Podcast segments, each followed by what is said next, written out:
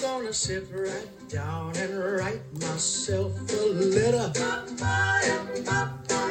and make believe it came from you.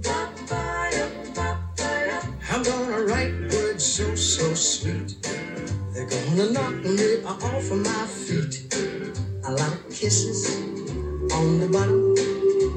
I'll be glad I got 'em. I'm gonna smile. Good morning.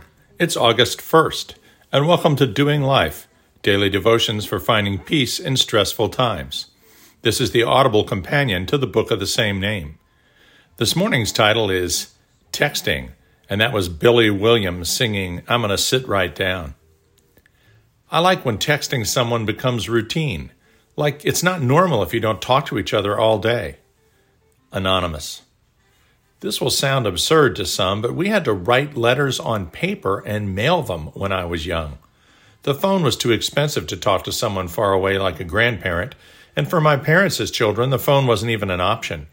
No, we had to put pen to paper, write the letter in cursive, then put it in an envelope, place a stamp on, which we had purchased at the store, and then depend on the postal service to deliver the missive some several days later but the paper itself was a relatively modern and a huge technological step forward. Parchment, or animal skin, predated paper by several thousand years, followed by papyrus, which were thick sheets made from the pith of the papyrus plant, first made in Egypt around 2500 BC.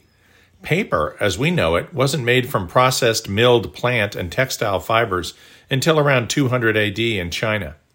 500 years later, the process spread to the Islamic world, but it wasn't until 1250 that paper mills using water wheels were designed in Spain, and then not until the mid 19th century that wood pulp became the fiber source for mills in England and the United States.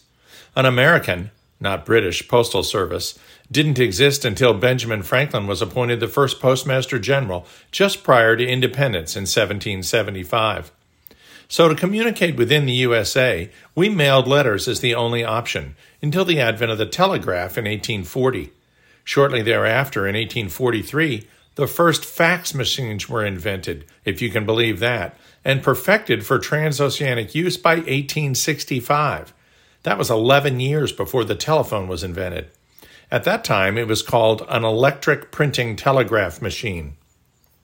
So, telegraph, fax, then telephone added to our ability to communicate, but the letter was still the gold standard for detailed, longer messages until the advent of the computer, when the internet, and of course finally email.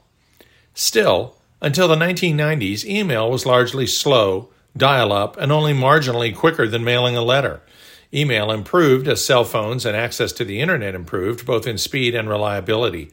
But as early as 1984, a German engineer typed out the first 160 character message in a completely different format, proposed his system to another engineer from French Telecom, who then developed a proposal for the Group Special Mobile, which met in Oslo in 1985. This quote texting unquote process was developed on a laboratory level, but finally in 1992, a young engineer with the SEMA group in the UK used a personal computer to send the message Merry Christmas via the Vodafone network to a friend at a party specifically organized to celebrate the auspicious event. It was one of the very first SMS text messages sent outside a laboratory setting. By 1994, the Finnish had a commercial option to add texting to your phone. The rest is history.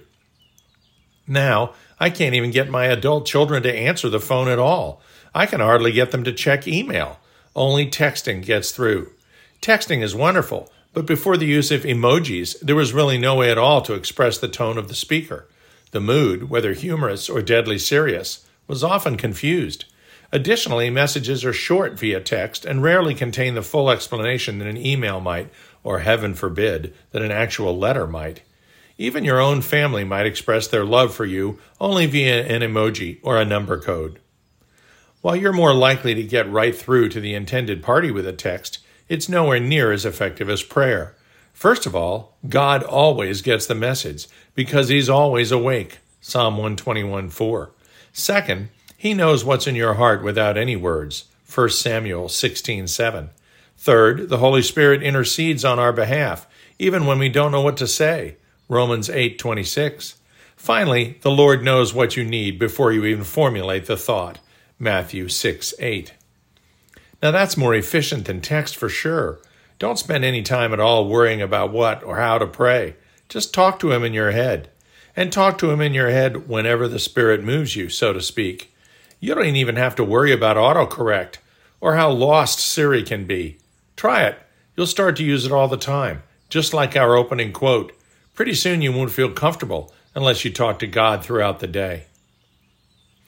The Lord does not see as man sees. For man looks at the outward appearance, but the Lord looks at the heart. 1 Samuel 16:7. Dear Heavenly Father, thank you that you are always there for us, that you neither slumber nor sleep. Remind us, Spirit, that we can pray by just thinking whatever we want the Lord to know, and even if we don't know the right words to say, He knows our heart, and you, Holy Spirit, will intercede on our behalf. Amen on the bottom. I'll be glad I got them. I'm gonna smile and say, I hope you're feeling better. I'll close with love the way you do. I'm gonna sit right down and write myself a letter.